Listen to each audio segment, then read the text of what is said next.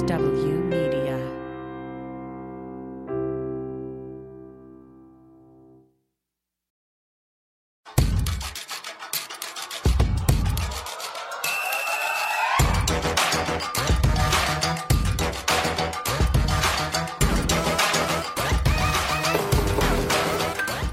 Welcome to Feminist Buzzkills, the show that asks when it comes to abortion bans and the death of an icon, what's love got to do with it? I'm Lizz Winstead, and I'm joined by my co-hosts Moji Alawode-El and Marie Khan. Moji, what are some of the top lines in the show this week? Oh, it's cool. We're going to redefine these 12 week bans away from consensus building to the trash they are. And we unpack some hard truths about who society deems worthy of having an abortion and who it doesn't. Sounds fun so far, huh? Marie, lighten it up. Yes, Moji. Comedian, writer, and actor Jenny Yang stops by. So that's fun. But it gets real again when we talk with Rebecca Tong, co director of Trust Women Clinics in Kansas and Oklahoma, about how they've been inundated with patients since the Dobbs decision. It's a lot. Deep breaths before we dive in. How has everyone's week been so far? This week has been long and I've been tired. And you know what? It has not gotten easier. It's not easy. Moji Marino, I've been in an emotional struggle with my dog.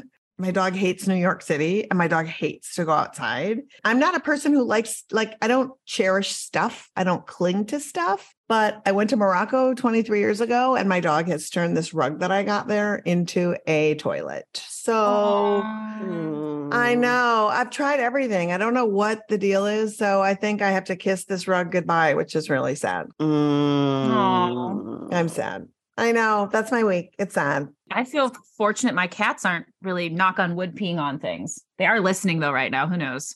Are they peers generally? Uh Genghis is a, a he he's a cerebral peer. He'll think about it. It's totally it's not anything that is like medically wrong or medically fixable. It's that oh I'm annoyed at you and you left a bunch of clean laundry on the floor.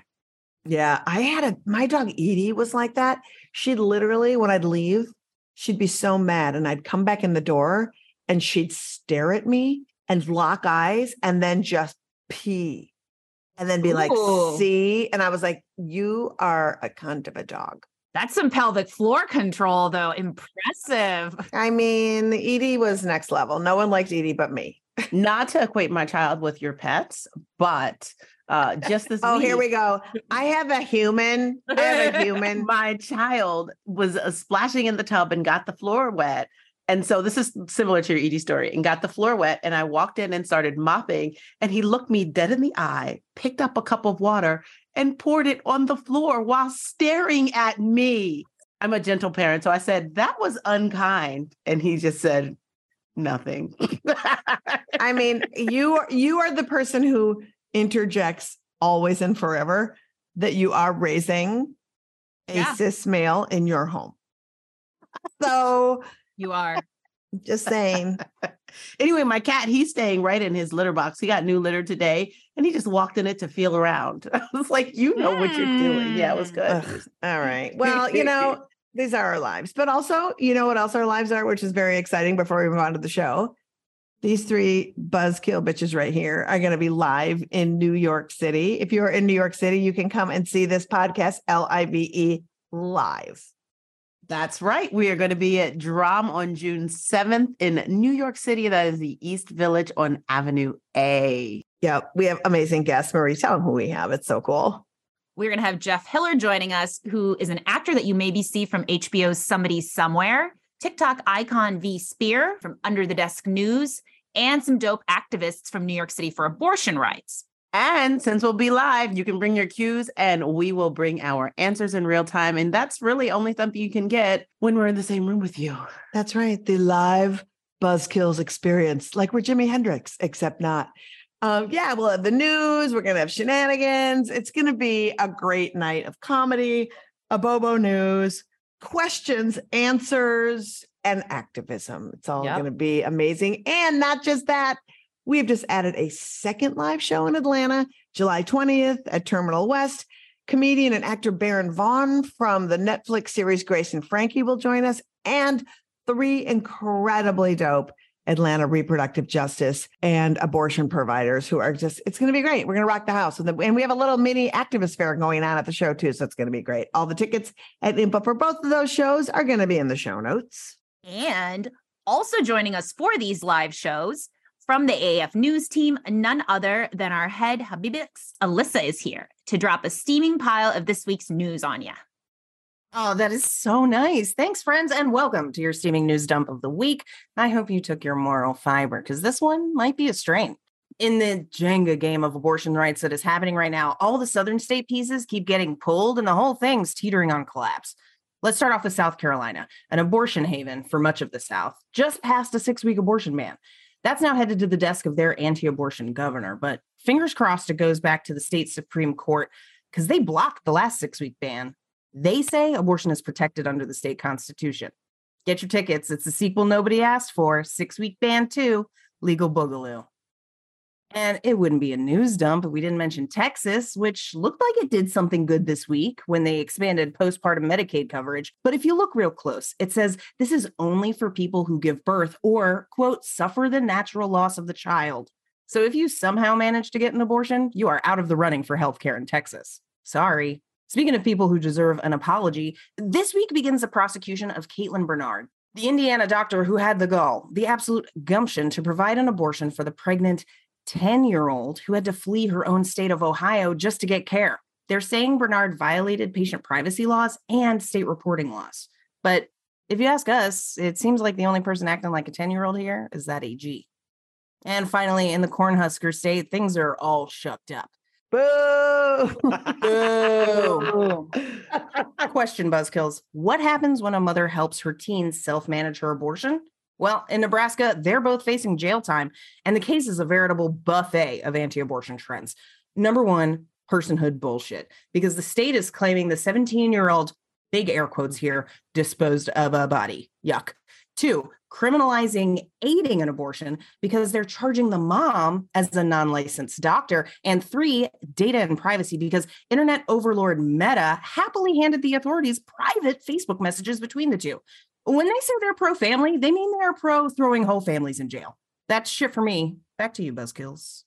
I mean, I feel like keeping mother and daughter together, it's really, really amazing.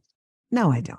I don't think any That's terrible. I mean, but that's what they think. You know what? If we're going to jail them, let's jail them together, you know, to keep families together. It's bullshit. Well, at least they'll have all of their meals together.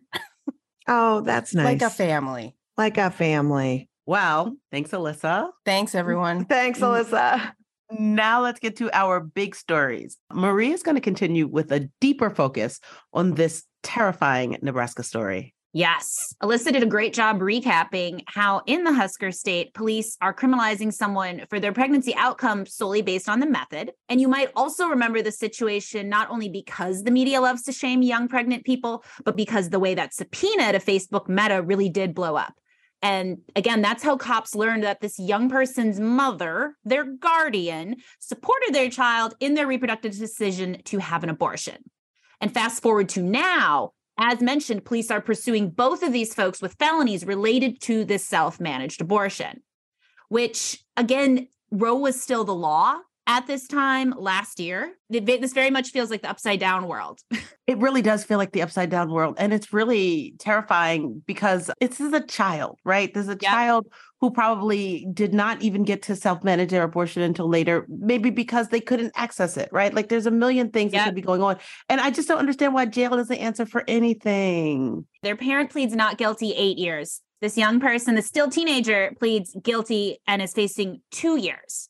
And like Alyssa said, this is the gateway to person. It's Somebody desperate and their mom were trying to terminate a pregnancy and did it probably not really understanding how far along they were and who cares really. Really. But when they did terminate the pregnancy, understanding that we live in a society that is horrifying and would punish, they disposed of the fetus.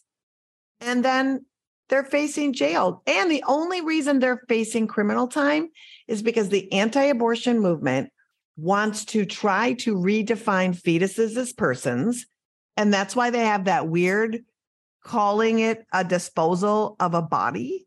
Yep. Right. And also, I was thinking, I was like, oh, this is also a warning shot to anyone who might be trying to self manage abortion in a place that doesn't have legal abortion available to people at the times that they need it. Like, uh, Yeah. this is this is a, almost like a, a a sacrifice, right? So that anyone who is just like, I'm feeling desperate, I could maybe get pills. Oh, but wait, I could go to jail for two years or more. You know, if anyone finds out about this. Yeah, it's that same tactic they're using in Texas right now to break down people's support networks. That was an individual whose fucking girlfriends came to her aid. And now again, we're saying your parent, your legal guardian that you're entrusting with information, can't talk to them, can't talk to them about your period.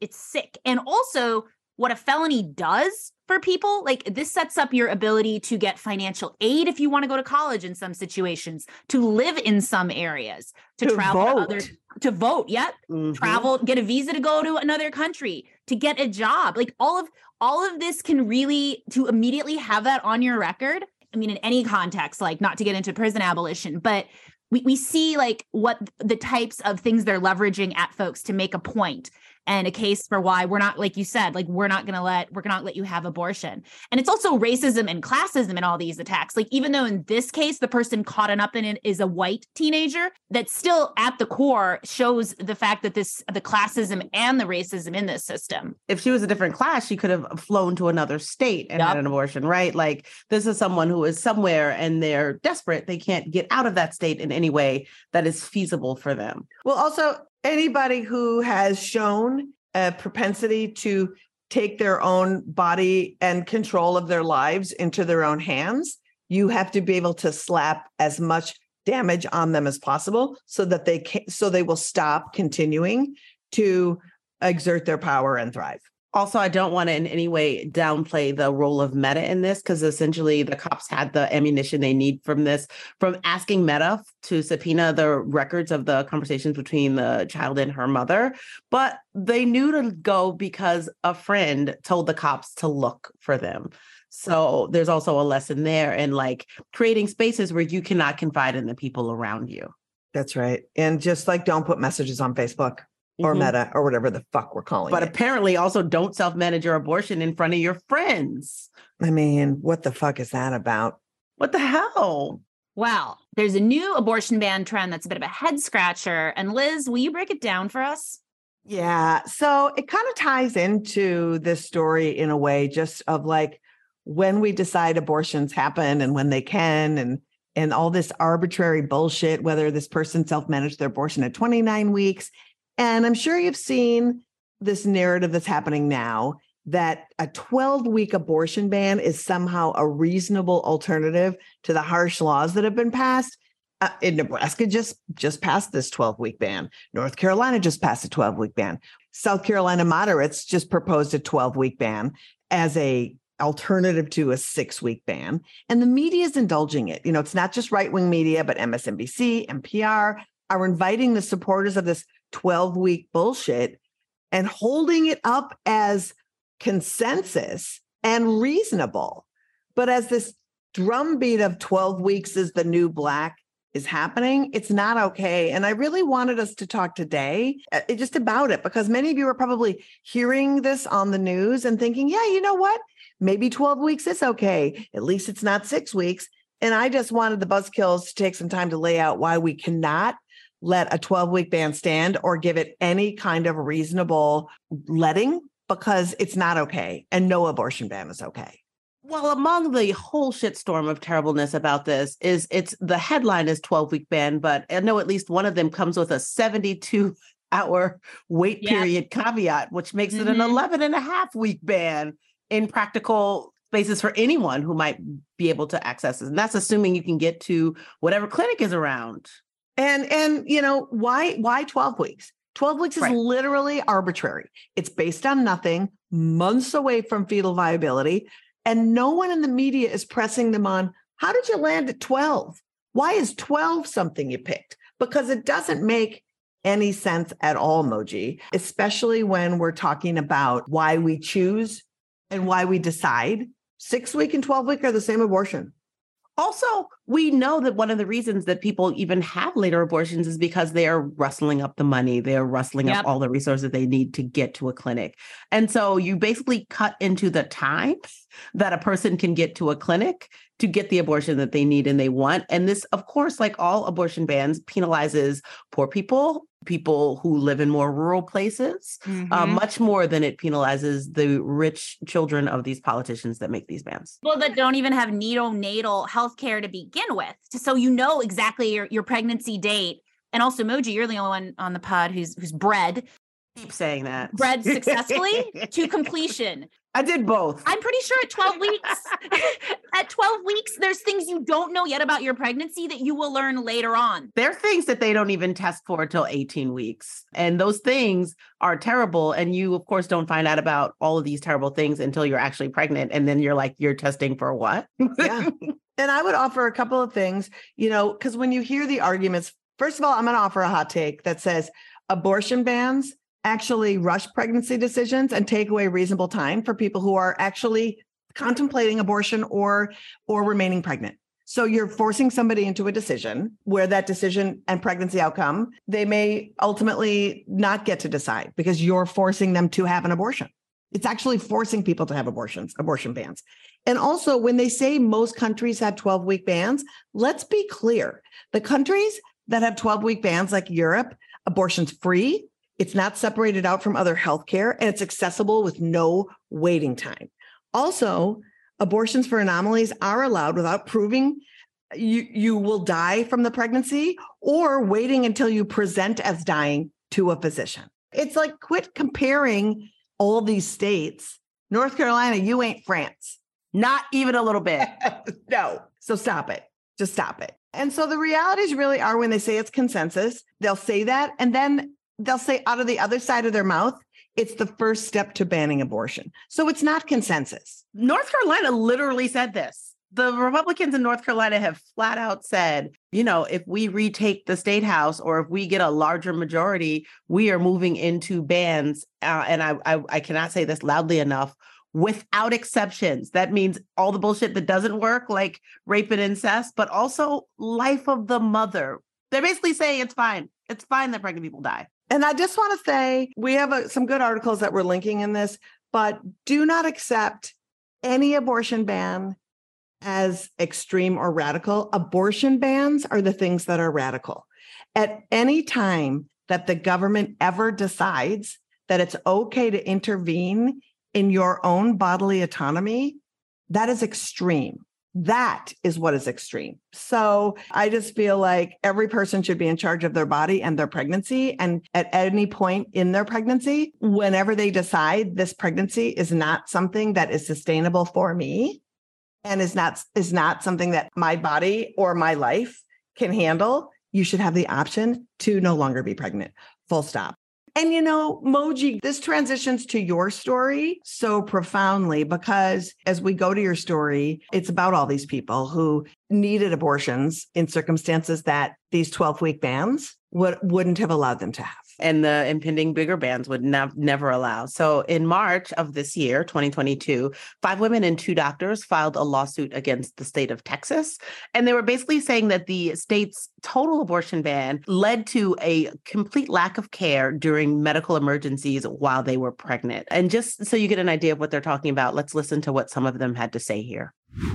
I cannot adequately put into words the trauma and despair that comes with waiting to either lose your own life, your child's life, or both.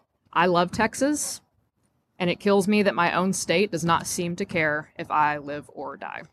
I'll never forget when one specialist tore off his gloves and threw them at the trash. I can't help you anymore, he said. You need to leave the state. The state of Texas says they want to preserve life by banning safe legal abortions, but I've never felt my life mattered less than it did during this situation. These are just segments of horrible stories. And this week, eight more pregnant people who've also been harmed because of these bans joined that suit. And of course, with penalties like 99 years in jail or $100,000 in fines or loss of medical license, doctors and hospitals are unwilling to risk violating the ban that is unclear, even when the known standard of care everywhere in the known world is ending a pregnancy. Moji, tell folks what exactly are these people suing for? These 15 people? What's the lawsuit? So the lawsuit is long, but it doesn't actually ask to end the abortion ban. It just asks for a little clarity so that doctors basically have the ability to decide if and when a person needs life-saving abortion care within the ban. And this, this is not named in the suit, but that is exactly what EMTALA does. Hold up.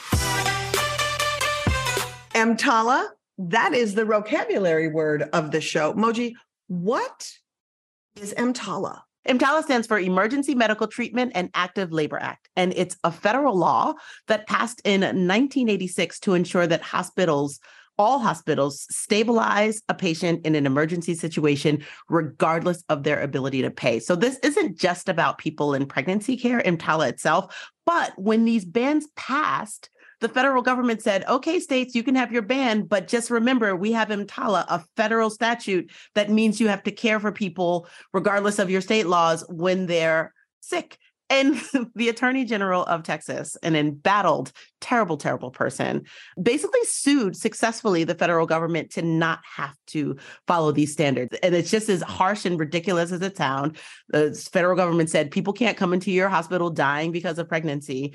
And uh, he said, oh, yes, they can. And so again, EMTALA is not named in the suit at all, but essentially what this does, as far as I understand it, will reestablish those protections for people who are in a crisis situation that can be resolved due to pregnancy ending, right? And that is basically due to abortion. And that is fetal anomalies, life of the mother, all of the things that basically make pregnancy dangerous. And you can't list them all because they all are so diverse. All of the things that could go wrong in a pregnancy are broad. And so you can't just like make a list. What we have are doctors who have had training, and their job is to look at these situations and then make judgment. And what abortion bans do is say, doctors, you cannot follow your judgment. You have to follow this ban, or we're going to put some ridiculous penalties. Well, and you know, the stories of these women, and I think most of them do identify as women, are horrific. You know, there was a woman who had to who was carrying twins and had to terminate one of the twins so that the other twin and she could live. There's people who were bleeding and you know near death. All of the patients in these suits have horrific stories that we have heard sort of throughout the news and they've kind of come together in this lawsuit and it's interesting that the lawsuit's really getting clarity and not wanting to revoke the the ban. You know, as much as I'm excited about this, I'm like, oh, do we have to piecemeal our liberation? Right? Like, I love that people are like, you know, you get in where you fit in. I get it. We have to like dismantle things the best we can. But the fact that just kind of asking to restore federal regulations. Again, that's not what the ban is saying explicitly, but I think that circumstantially that's what the ban would do is crazy. Also, part of this that we're not saying, if you look at all of the headlines around this, you know, the people who are the victims in this are almost uniformly white middle class married people with wanted pregnancies. And that is a little wild, as though they're the only people in Texas. It definitely makes you think like it, it hasn't changed, right? It's still showing, oh yeah, you're you're not the one that is not at all to reduce or mitigate what those folks have gone through. But like you said, Moji, yeah, why are why are they the sympathetic narrative and not not other folks, not other people of the global majority. Exactly. Or even teens, right? Queer yeah. people. Like nope. there's a very heteronormative blondness. Mm-hmm. And again, it's not to mitigate their pain. Like this is the problem is this is a global pain that we're all feeling, right? Yep. But we can't even have a, a cast of characters that are like this is these are the people who are being harmed the the uniformness of people with the capacity of pregnancy and this is where foundational supremacy comes in, right? Um, with white women taking all of the air in the abortion conversation 30 years ago. And putting those stories forward and begging for crumbs rather than begging for liberation, what happened was that white narrative, that privileged narrative, the the person that we can have sympathy for because the right kind of person needs the right kind of abortion is where we end up. And then conversely, people of color, black women, poor folks also understand, hence a teenager having an abortion, self-managing an abortion and incinerating the fetus because no one is going to help them because they know they will be prosecuted. We don't have a space where Black folks and people of color can come forward and expect justice. Mm-hmm. Right. And so we have to do some like hard looking into ourselves as a society because you watch the news you see the tragedy narratives all the time what this is terrible that we we won't even allow for this as opposed to the sluts that want to have their abortions, right? Until we get to a point where every single person, regardless of what their circumstances are, because none of that is my fucking business. My business is that you have ownership over your body until we honor that and profoundly have that be part of our central core of our humanity. We're hosed. We are. But what's next for this case, Moji? So what's next is probably a bunch of people will keep signing on for it um, because the the horror doesn't stop, right? Like the case is going on. It's not stopping the horror. And again, this is 15 people, right? Mm, 13 of whom are patients, two of whom are doctors who are also being harmed as much by this. And you know, they're asking for a temporary injunction to lead to a permanent injunction about that element of the law that says that people who are in crisis in the emergency room can't get the abortions they need. But again, it's not asking for enough. That's like asking for crumbs. And it feels like a little bit like I got active because this happened to me. And sometimes that is the catalyst with which people have when tragedy happens, then you get active. I just wish that in the course of understanding coming forward with a horrible thing that happened to you, that you could look at it globally and find it bigger. And I just want to button this up by saying this is not just happening in Texas. This is just a Texas lawsuit. But every state that has an abortion ban has some version of this happening at a catastrophic scale. As always, these stories will be in the show notes. And we remind you the best, more up to the minute resource on accessing abortion care and funding your care is ineedana.com. Lizz. This is a great time to bring on our guest who is seeing patients like this all the time. Uh, joining us now is a provider who is the co director of the clinic group Trust Women who run two clinics, one in Oklahoma that used to provide abortion care before it became illegal there, and one that is currently providing care in Wichita, Kansas, that has seen a drastic increase in patients due to the lack of abortion access in nearby states, not only in Texas, but Oklahoma, Missouri, and Arkansas, et cetera. Please welcome Rebecca Tong. Hi. Hi, Rebecca. Hello. Thank you so much for having me. It's wonderful to be here. It is so great to see you. I'm sure I've seen you since I've come to visit uh, your fantastic clinic in 2014. But you have to explain to us what the heck is going on in your state, my friend, because before we get into all of the amazing work that you're doing in Kansas and the incredible work of Oklahoma and how all of that is dovetailing together. We were really excited a year ago when the people of Kansas just went to vote and they were like, abortion, yes, overwhelming. And then apparently every single Republican doesn't have any ears or eyes or was um, out of the country that day, and then just decided to start ramming anti abortion bills right back in it. And your governor, bless your governor, vetoed and then they just overrode the veto. So it's a whole mess with your politicians. But can you explain to folks? Because most folks are like, Kansas is doing great. Can you explain to folks what's going on with these horrible bills that have come and what you're dealing with at this point, your landscape? Yeah. Um, yeah, we are off of that wonderful win, August 2nd, 2023, just a landslide, right? And unfortunately, we suffer from the same thing a lot of states in the nation suffer from, where we have such entrenched state legislators that they don't have to listen to the people as actively because they feel secure in their seat. And that's precisely what they're doing is ignoring the will of 60% of Kansans who came out, um, even though they tried to stack the deck against us, right? Everyone already agrees with us. And, um, you know, we're not surprised by any means. We knew that when we won this election, they were going to come for us again um, as soon as the legislative session opened up. Um, we're working to make sure these legislators know that their constituents disagree with them pretty intensely. And yes, thankfully the governor vetoed them. They they blew right past those as well.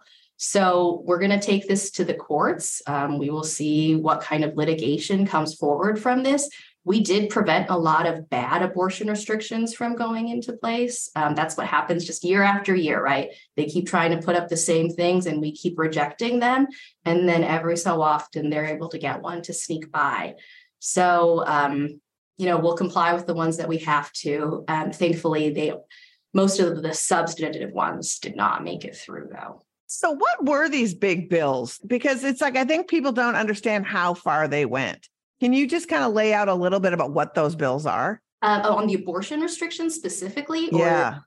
Because um, there were a lot of other restrictions that they've put forth, right? It's the same the same tactics that they are used with abortion, they're going after gender affirming care mm-hmm. and they're mm-hmm. going after it hard. For the abortion restrictions, the one that um, we're concerned about is having to lie to our patients, right? They have a medication abortion reversal, quote unquote. It's junk science, right? ACOG disagrees with it.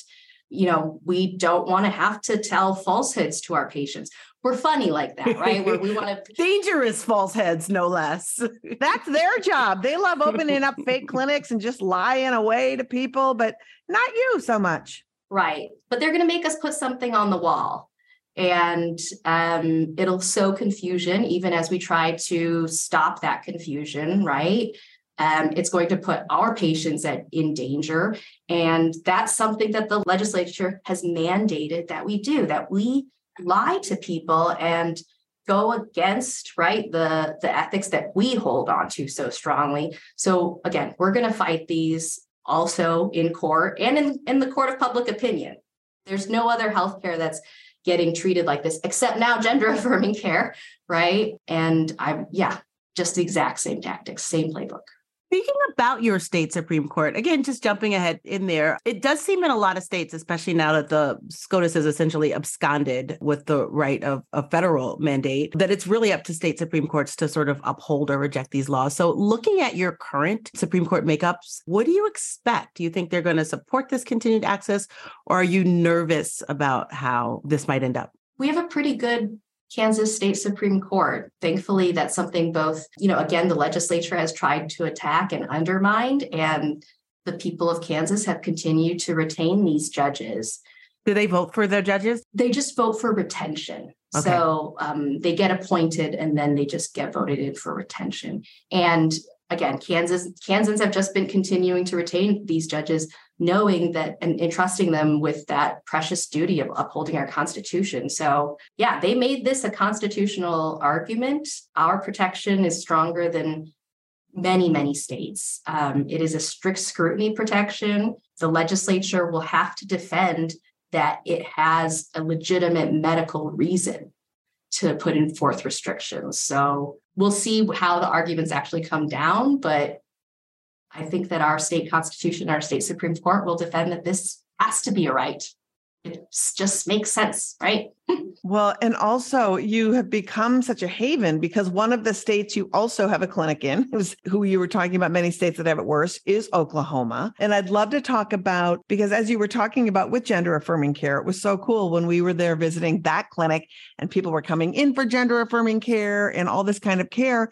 Tell me about what kind of work your clinic is doing in Oklahoma now and what kind of patient load you are experiencing because of the total ban in Oklahoma, in Kansas. Um, so for Oklahoma Clinic, Oklahoma was the first state to ban abortion altogether. Um, prior to Dobbs, you know, they did a criminal and a civil ban, and they're still trying to figure out like which ones overlap and which ones actually are enforceable we had to pivot to other services. So we had been providing only abortion care because of the flood of Texas patients coming to Oklahoma.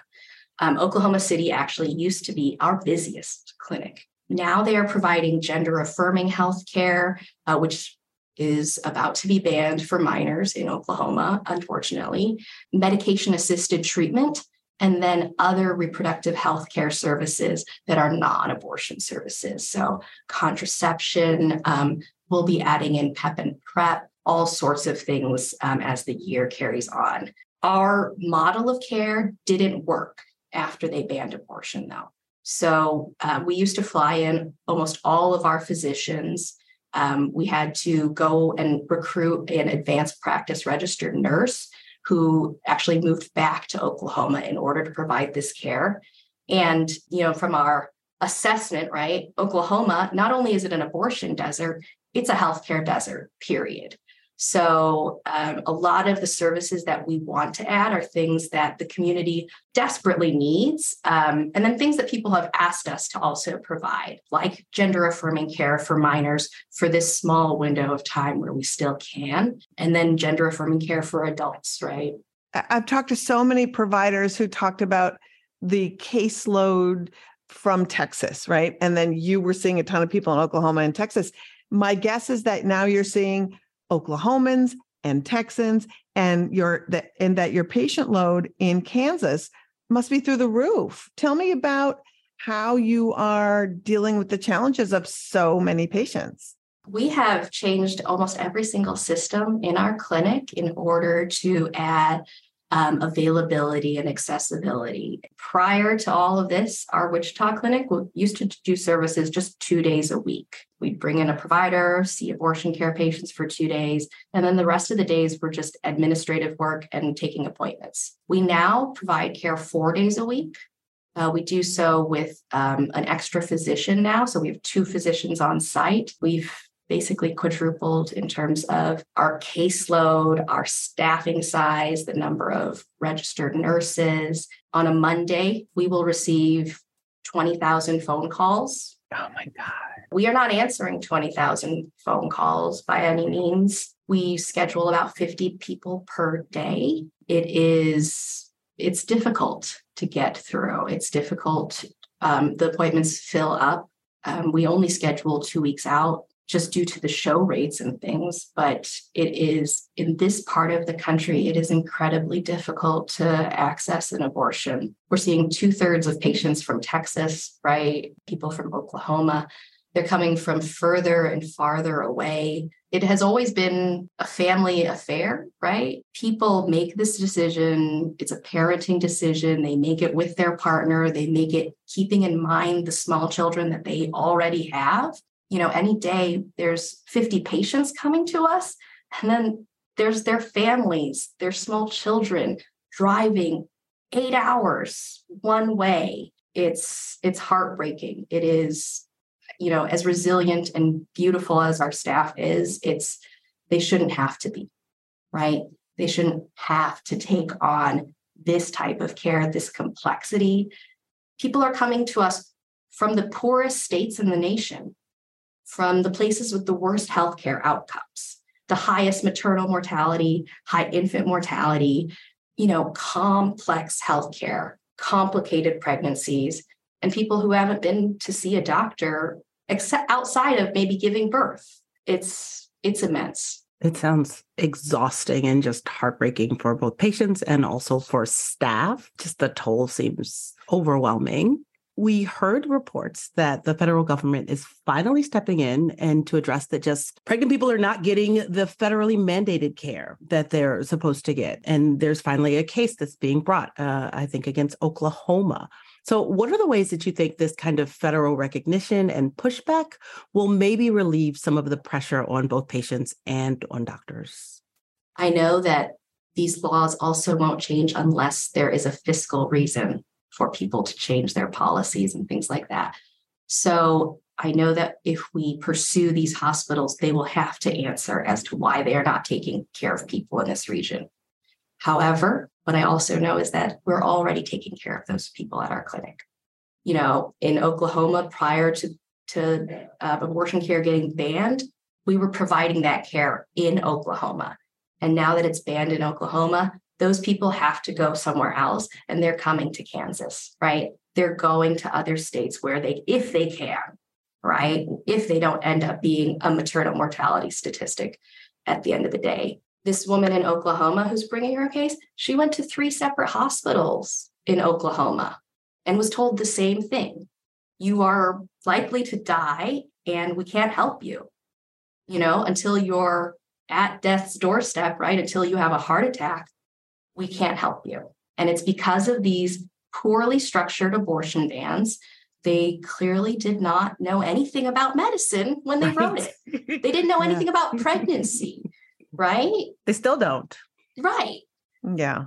So I'm hopeful that these that these hospitals can be held accountable, but also the only way for everyone to have good access to healthcare that's necessary throughout pregnancy, there has to be legal abortion already people are going to independent abortion clinics to access this life-saving care and it doesn't matter if it's banned or not. They that's where they're going to go. You know rebecca we just lost dr carhart not too long ago and i interviewed him in 2016 and he talked about why he went into this work. And he said because as a young intern he was working in emergency rooms pre-Roe and that he would be treating patients who didn't have what we have now to self manage abortions, right? They were unsafely doing that. And he said, a friend of his who was also a patient kept asking him, you know, will you come and work at a clinic? And he said, you know, I went to that clinic and it was the same people with the same problem, but I could treat them in 30 minutes and they didn't die. And I think that's what we're talking about here, right? And I hear it in your voice. I know you and I know your clinics and they are so beautiful and and the care is so compassionate and I hear in your voice just how much of a struggle it is because you want to help every single person that comes to you. Talk a little bit about what your staff is going through and what what our listeners what you would like them to know and how they could be supportive of the work that's happening at Trust Women? I think very early on we had to right recognize the size of the problem and and our own size and understand that yeah we weren't going to be able to to save everyone we used to be a place where um yeah we didn't have like caps on how many people we would see per day um we're like yeah you need to be seen as soon as possible the next earliest day we can possibly see you is this time and let me help you with all this other navigating things, right? Now we have to give so much of that information upfront to people because they can't get through on the phone lines, right? The, the way that we have to approach our work is very, very different. And we're trying to keep it as fair as possible in this really unfair system, right? We can't prioritize people from a certain state. Um, we can't prioritize people from um, you know, based on how much they can pay, obviously, right? So many people are provided additional support. Again, this is just so difficult to access right now. It is not anybody's fault if they are not able to figure it out in time. I want to be really clear about that. Nobody actively wants to wait to get seen for healthcare, right? We make that decision based on the, the things we have in front of us, the resources that we have at hand. And it's a complex calculus and it's growing more and more complex. You know, for your listeners who are in a state where abortion is still legal, definitely keep it safe there, right? Go vote for your judges, your attorney generals, your district prosecutors, everybody, right? Every single election you possibly can and keep it legal there. But also support the relegalization efforts that are going to have to happen. The federal Supreme Court said we will not make this decision. It has to be done at a state by state level. And it's a very, very complex process depending on where you live and where you're from. Yeah. But, you know, we're working with a coalition in Oklahoma. And again, it has to be relegalization in these states. There is no way we will ever get everybody who needs an abortion out of Texas. It's too big. Yeah. And then if you're not in a safe state, find out what that relegalization effort might be, join that coalition, talk about abortion with your loved ones. Um, this is a taboo you must break over and over and over again. We have to get people comfortable with it because we're not going to relegalize it if we can't say it, right? So you're going to have to say abortion a lot if we're going to get to relegalization, and people are going to have to have positive conversations around it. It was so good to talk to you because I mean, I, I don't know if I'm a geography nerd, and Wichita, Kansas is smack dab in the middle of the United States. It is literally the center of the United States. And so you are getting people from everywhere because you are so centrally located and you're navigating abortion and abortion that is no longer existing and having to do that. And I just, before we wrap up, because I know we do have to wrap up, but I do want to talk a little bit about what's going on with trans care because we've mentioned it and we've talked about it. And can you just say a little bit more? Because I know exactly what you're saying when you say it's the exact same tactics. And I'd love for you to talk about how you're servicing trans folks and how these laws are really affecting them as well. Yeah, we see this, right? You can almost, right, just like switch the words out abortion and, and replace it with gender affirming care in so many th- ways because of how the attacks are happening at the same time and in the same way, right? We feel it is very, very clear, right, that we need to stay out of everybody's healthcare decisions, whether that be about abortion or about, um, you know, gender identity and gender affirmation care.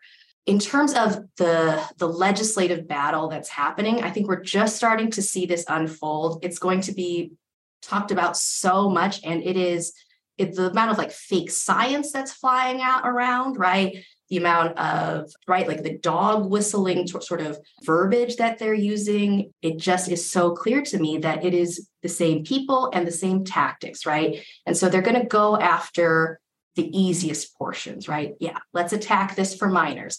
Let's attack this in the red states.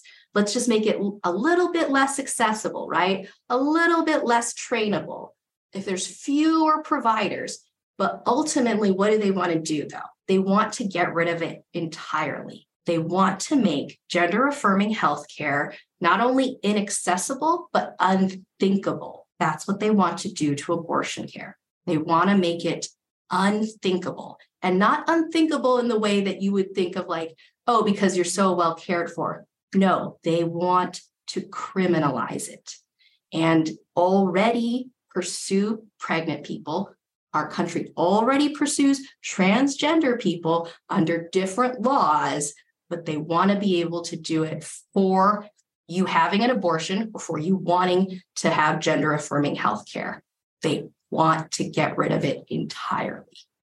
And yeah, it's really the exact same playbook. And it's terrifying. It's almost like you can look at um, abortion laws 10 years ago and be like, oh, yeah, they're basically copying, pasting, and adding trans rights. Rebecca, thank you so much for joining us today. This has been such a wonderful and insightful conversation. And we're going to put in our show notes all of the information for our supporters and listeners to know what you're doing and rally behind you. Thank you so much. It was so great to catch up with you. Thank you so much, Rebecca. Oh my God, so great. Thank you for the work you're doing.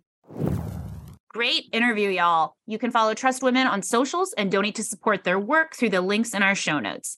And you'll also see the info for the Kansas Abortion Fund, which does tremendous work to help the patients that Trust Women supports. And now, for the party game that is faster than Monopoly and more fun than Taboo, here's Six Degrees of Abortion. And this is when Marie and I take a story from the news, and Lizz has six chances to link it to abortion. Let's see if we can stump her this week. So, this week's mm-hmm. Is a bit of a doozy and I'm kind of excited. I like did a portmanteau of two stories. One, HBO Max just became Max, but also uh, beloved icon Tina Turner died, who had been in a movie called uh, Mad Max Beyond Thunderdome. And so, Lizz, I'm asking you to link Mad Max Beyond Thunderdome uh, to abortion. And I'm just going to draw attention to portmanteau, another GRE word y'all can put down in your little notebooks. I love a portmanteau. Uh, Beyond Thunderdome. So Tina Turner was in Beyond Thunderdome. Yes. I worked at First Avenue when Tina Turner performed a concert. And fun fact uh, Maggie McPherson, who has road managed for us and has done amazing work with AAF, was was the stage manager at First Avenue and backstage at First Avenue. Tina Turner needed to use the bathroom. There wasn't a bathroom that was presentable. So she asked Maggie just to get her a coffee can, and Tina Turner just peed backstage in that coffee can like a champ. So Mad Max to Tina, Tina to Maggie, Maggie to me, Beyond Thunderdome. That is impressive. Such a good story, too. Good story, right? I'm always proud of people that can take a wide neck bottle and just go to town. So practical. so practical in, Oh in, the, in the after times, later times. That woman performed her whole freaking life. She knew how to get a thing done so she could get on stage and give a show. It's That's right. She did. She is awesome. Should we move on to our guest? Yes. This person is an abortion access front and a feminist buzzkill Stan. You can see her out on the picket lines. You can see her doing stand up on her tours, and you can hear her right now on this podcast. Please welcome the hilarious Jenny Yang. Welcome, Jenny. Welcome. Thanks for having me, feminist buzzkill. Always and forever. Uh, I love buzzing and I love killing. Yes. I mean, so do we. We've been putting buzzkills in quotes, and then I was like, "Why are we putting buzzkills in quotes? We are indeed buzzkills. Yeah, yeah. Like, you Own it. remove the quotes. We actually, we actually are buzzing and killing. Yeah. Irony is over. Everything's just literal. You know what I mean? This is where we are. And speaking of literal and in the street, we have a lot to talk to you about, but we really wanted to kick off with updates on the WGA strike. Oh, Just know. Like we know also, we know this, maybe our listeners don't. You actually have a background in labor organizing and you're a comedian do. and a writer. It's kind of weird. It's like you prepped I know. yourself for this. it's listen, you know, I'm not saying I'm built for a labor strike as a TV writer, but no, um, my first career was a true blue believer of the labor movement and wanting to save the world. And, you know, I worked for uh, a large, I'll just say, a large private healthcare union as well as a large public sector union here in California. And um, I've seen it all. I truly have seen it all. I've had members wanting to throw chairs at me because uh, I wanted to start a call center to help answer their questions. You know, so for me, I, I I'd like to think I have a certain level of insight. Whenever I check the tw- uh, the Twitter chatter from from you know writer writing Twitter, who are just like, I don't get it. Look at the numbers. You know, they could have paid for what we're asking for in this contract, shared by all the writers in just one day of their stock loss from having the stoppage. Like, no, fool. Like, literally, numbers and logic doesn't matter to the bosses. All they Mhm. care about is breaking unions and having more power and control. They literally don't care about the money. Like, the money's a side effect. it's a side effect. I feel like it's it's like a, a, a kind of a awareness training that I think we all need to develop when we kind of organize ourselves, whether it's as workers or as feminists or whatever. It's like the people who want to break you don't care. They they literally don't care. They don't care about numbers. They don't care about rationales. Sometimes, oftentimes, they don't even care about you know heart gripping stories. They just care about their power. You know what I'm saying? And so I feel like that's what's really um I think upsetting to some people when they realize this. So it's like this is how it works. Like no, Yeah. literally this is how it works. I know, and they, and I think that so often we use our humanity and thinking it's going to be a good tactic, and they just don't care. And so it's like, no, if, if you watch, they don't care. You know, Trump, 22 rape charges against the dude, and people are like, but you know, they don't care. They don't yeah, care. they don't care. So, Jenny, will you just explain a little bit to our listeners too? Because I think, again, our media is not really great at telling the story of what's happening. Can you just quickly just lay out why the writers are on strike and what is happening? Yeah, the writers are on strike because for many, many years, there's been a very strong creep and erosion of workers' rights as TV writers stay in the room or feature writers. So, for example, when you think about any industry of how do they take away your dignity and your rights and your power to do work at a reasonable pace uh, with enough staffing? It's all those same issues that you think about, whether it's in healthcare or at the schools. It's all happening with us. So, if that makes any sense. So, you know, if you hear this term like, you know, we're complaining about mini rooms or we're complaining about lower level staff writers not getting paid enough.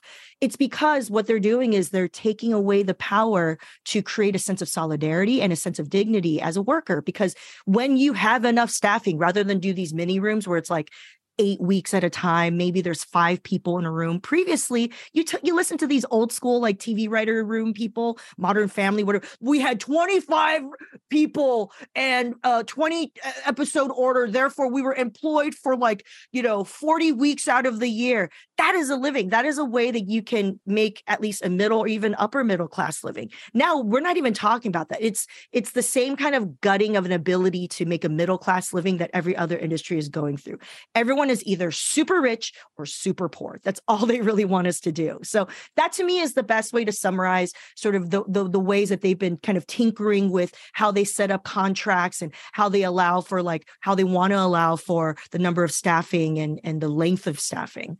Um, that's really what we're we're contending with. And then plus these extra added things like AI. I believe we're probably one of the first unions to fight around the issue of, of artificial intelligence, mm-hmm. right? And that is going to be ever present in all of our industries. Mm-hmm. Okay. So whether it's having a, a ChatGPT write you a script, it's you know, or, you know, who knows, writing business emails for some people if they need to do maybe negotiations. I don't know what line of work you're, you know, it's the same thing as when, you know, in the grocery industry, you know, computer automation took over for, you know, people serving you at the checkout line, right? Or bank tellers. And so, but right. this is another level because this is intellectual property. This is like how we communicate. This is creativity. This is art. And so I think that's what's really scary about it. We already see it in terms of like, fake AI type deep fake things with visual things like whether it's photos or or even like being able to put like Trump's face on like Drake. You know what I mean? Like like that's like stuff that's already happening. But now just imagine that with ideas and words you know and i think what I, what it really boils down to is what we're doing is similar to what we did for streaming in the last big strike in 08, 07, 08, which is, oh, at the time, you know, the AMPTP, which are all of the sort of studios and networks gathering together, being like, oh, this internet web series thing, we don't know what it's going to look like. Don't worry about it. They literally said that to us. And we're like, no, this is going to be huge. And we need to actually talk about the terms of it, you know? And so, anyway, long story short, we're doing this with AI. You know, AI is the same thing. They're trying to be like, I don't know what's going to happen. But AI straight up is plagiarism. It's just plagiarism. Yes, yeah. It's a plagiarism plagiarism yeah. machine. It can't create new things without stealing from crawling around on the internet. So mm-hmm. anyway, I could go on forever, but that's my best no, attempt at describing what the what the what the fight is. And the fight isn't just for writers. The fight is for it's an existential threat to workers and our power to unionize. Okay, so so you know you don't think Zaslav and and HBO Max and all these kind of like you know Wall Street investment companies and whatever they're they're also investing in you know your toothpaste they're investing in fast food they're the, all these same attitudes around how workers should be treated is affecting us and it's affecting you. So that's why you know this this strike is so important and i hope you know more people find solidarity in that. 100% it's just mind-blowing to watch. Um, i'm going to shift gears a little bit from labor to yeah. your choice to whether or not you ever want to go through labor that was really awkward pun. Oh, I love it. I love it. Double meanings. I'm staying in it, y'all. So, you know, we've known each other for a good decade at least. And yeah. you have been with us since the beginning of of all of the work, you know, from the beginnings of Lady Parts Justice. I mean, we early on did a video about like trans folks and how to talk, you know, we've yeah. been like, we've been working on it. And so, and you've been out on the road with us. And so, one of the questions we love to ask folks who have traveled with us and actually then experienced, you know, clinic workers and what's happening is we all know we go out with folks on the road who are pro-choice and who are you know support abortion access but like what's something you learned uh, that you really didn't actually know what, until you got out into the community and started ta- and seeing and meeting the people who are providing the care Wow. Yeah. One of the things that early on that blew my mind was um, we were touring I think Idaho, I don't know, one of the sort of Midwest mountain states and and we were at a clinic and you were telling me stories of how you know just ruthless i guess the the opposition is when it comes to lying and faking you know like creating laws that are you know de facto bans on abortion or abortion services that that to me kind of blew my mind is like oh let's just like require um abortion to be done in an, a facility that is has like double wide bed size or hallways and that which you know sort of de facto eliminates the ability for smaller clinics right to be able to provide services. And so stuff like that also the fact that like um how aggressive the anti-abortion people are and violent they can get um, which is really upsetting that you know i always knew about people who would picket or protest abortion clinics outside but i didn't know how dirty they got you know um, and I know you you were telling me that you know back even in the 80s or 90s there was like people who would hold you know nails in between their hands as you know workers and and and patients walked by in order to scrape them. You know, I mean it's like it's so cruel. The, mm-hmm. Just it, it's it's hard if I really if we really dwell in it, it's really heartbreaking how cruel the opposition right. is to our humanity. And so I think that to me is is what was what really struck me. Also, what struck me is like I don't know how many people you have in your lives who are like caretaker workers, right? Care workers, whether they're old folks home workers or nurses, but like when you just think about like how drained you are just I don't know, being with your family. caring uh, using emotional labor on them, getting them things, you know? Like I just think about those workers and how they have to just do that as an isolated task every day and for the people who are feeling the most vulnerable. And so, you know, I, I think being there with you was such a gift because it really gave me a sort of muscle memory around like how it feels to be with them, you know, and, and what their lives might be like. And it's it's so tough. And so they deserve all the love and support we can give them because they're the ones willing to be out on the front lines helping out and providing patient care, you know. I love that. And um, just to keep us with abortion, we're about a year out from the Dobbs leak. And right after it happened, you decided to write about your abortion stories. And as people who commune with abortion storytellers, people choose to tell their abortion stories for many reasons. But for you, what was the most important part of your story that you wanted people to know that uh, kind of moved you to share it at that pivotal moment in our country? Yeah, I think for me, it always feels like when we talk about abortion, that's like a thing that happens out there or to those people or to others. And I think why I wanted to share my story was to say, I had an abortion. That is an A B O R T I O N. That's not a dirty word. That is not a word that we should be ashamed of because an abortion could also include those of us who need the procedure in order to uh, get rid of a wanted pregnancy. So I, I want to be a mother. I was trying to get pregnant, sort of. I got pregnant after eight weeks little thing didn't make it. It was still inside me. It, w- it wasn't able to naturally come out of me. And so, because I had a miscarriage, I had to go through what is technically an abortion service. It is a form of a misoprostone, or I don't know how to pronounce it. Right? I used a pill or an insert. I could have had, you know, the the the the physical, you know, uh, aspiration? Right right. I could have done that but i just decided you know let me try this thing. So so technically i've had an abortion because of this and i think i just wanted to get my story out because i wanted to make it very clear that people who get abortions are people you know and people who get abortions can be people who want the pregnancy as well and it's a and that's a lot of us. So you know i think it's important for any movement for us uh, for people to understand how big the umbrella is, right? How big the tent is, right? So that we don't feel alone. And so, yeah, that's why I shared.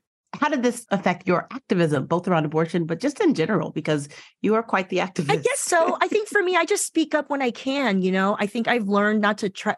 It's tough because, you know, in my 20s, I burnt myself out you know what I'm saying? So I think these days, when you say I am quite the activist, it's like, wow, this is 20% of what I probably could be doing, you know. But in my head, it's just nowadays, I just think for my self care, for my, you know, even keeledness in life, I just think about what I can do at the moments that I can do it. And so um, I, I, hope more people think that way. You know, it's not like you have to be this like 100% paid activist all the time and make a living off of it, but you can start where you are.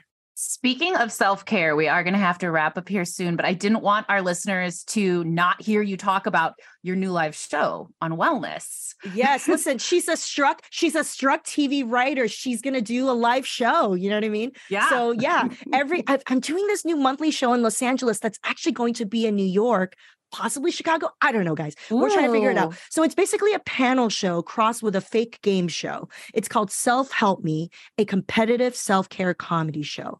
The attitude is, you know what, self care already felt competitive. Let's just make it. Uh, let's just make it a, Mhm. a, a competition. You know what I mean? Do it. Yeah. So it's it's sort of 70% making fun of wellness and self-care trends and then 30% talking about its uh, you know, seriously. Usually we have a few comedians or interesting people on the panel to compete to be the queen of self-care by winning points around little quizzes or trivia that we have around like the topic of the day. So like for example, the first topic we did in April was about work-life balance and burnout this uh, May show is uh, it's sold out. Both of these are sold out here at Dynasty Typewriter in LA. It's going to be about breakups, breaking up with your lover, your therapist, your friend, all of that. And then eventually we're going to talk about fertility and, and abortion, all of it. So that's what's exciting to me about it. Every month I get a chance to write a new show, you know, make some jokes, make do little bits, have weird little quizzes about like, like you know, last month when we did talked about burnout, we put a photo up of a guy with, you know, kind of nerdy looking guy with glasses and said, what is the real true life story of of how this person did an epic quit? At his job. What what's the story behind it? And we had our comedians improvise their interpretations of this man's photo. Turns out he was a british man who was an accountant who was bullied and was like i'm going to steal 17000 pounds and go blow it off all on sex workers and uh cocaine for a weekend. You know what i mean? Like it's Hey. just funsies. It's just funsies little fun things like that. So you know it's just uh yeah it's a way to Yeah, no AI system is going to come up with that. Come on. no, no, we have real life people That's exactly right. That is why AI is evil because AI is not coming up with the self-care competition comedy show. And I also think too, like, you know, we're we're slowly getting back to going out on the road and bringing the podcast out on the road and stuff. And so like grabbing folks who are out on the picket lines and want to go out and do some work and get back on stage, like now's the time to spread the good news everywhere. Uh, what do you want folks to know before we wrap up with you, my friend? Uh, I just want people to know that I love Lizz Winstead and I love all the people who identify as feminist buzzkills because we make the world go round. And you can find me at jennyyang.tv for my tickets and my social media. Excellent. Yeah, that's exactly. And Jenny has great social media. It is so good. We have so much more we wanted to talk to you about, and you're just going to have to come back. Yes, of course. Jenny Yang, thank you for being so stellar. I love you guys. Love you. Bye. Subscribe to Everything's Fine with Jenny Yang, Jenny's Substack newsletter at jennyyang.substack.com, her official website, jennyyang.tv, and follow her on social media on Instagram and Twitter at Jenny Yang TV. That's our show. Thanks for listening. Thank you again to Rebecca Tong for joining us. And you can find out how to support the work of Trust Women in the links in our show notes. You can support our pod by taking a minute to subscribe, write a review, give us five stars. With your help, we can get more people to learn about this assault on abortion access. So, again, follow us on all the socials at Abortion Front to keep up to date with all of the latest repro news. Looking for where you might fit in to do some abortion activism?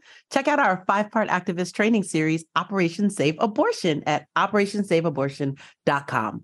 The series is available on pod and video form. Make sure to check out the activist calendar, which is chock full of local and national actions and educational opportunities. One of the ways you can take action is to write a review for your local anti abortion center to expose their scams and warn your community. Check out exposefakeclinics.com to find your local fake clinic and get some tips on writing reviews about them that Google will actually keep up. We're off next week, but come to see us feminist buzzkills do all this live in New York City at Drom on June 7th. We have awesome guests, comedian Jeff Hiller from HBO Max's Somebody Somewhere, TikTok icon V Spear from Under the Desk News, and great activists from New York City for abortion rights. Also, join our Patreon. You'll support great content and get cool FBK merch and experiences. All pledges support this pod and all our activism at Abortion Access Front. Pledge at patreon.com slash feminist buzzkills. FBK is edited by Remy DeTournay and is produced by Abortion Access Front. And finally, we leave you with Nebraska Senator and King of the Xenophobes, Steve Erdman, a man showing his whole ass with the most misogynistic analogy ever. that saying abortion is health care is like saying being raped is lovemaking. That's a fact. So it's time to move on. Feminist Buzzkills, the podcast from Abortion Access Front. New episodes drop Friday. When BS is poppin', we pop off. And if you want to support our podcast and all the work of Abortion Access Front, like, subscribe, and join our Patreon at patreon.com slash feministbuzzkills.